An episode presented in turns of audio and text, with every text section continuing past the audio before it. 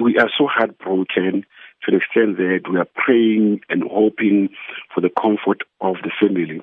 I know for certain that we never lose the people we love, even to death.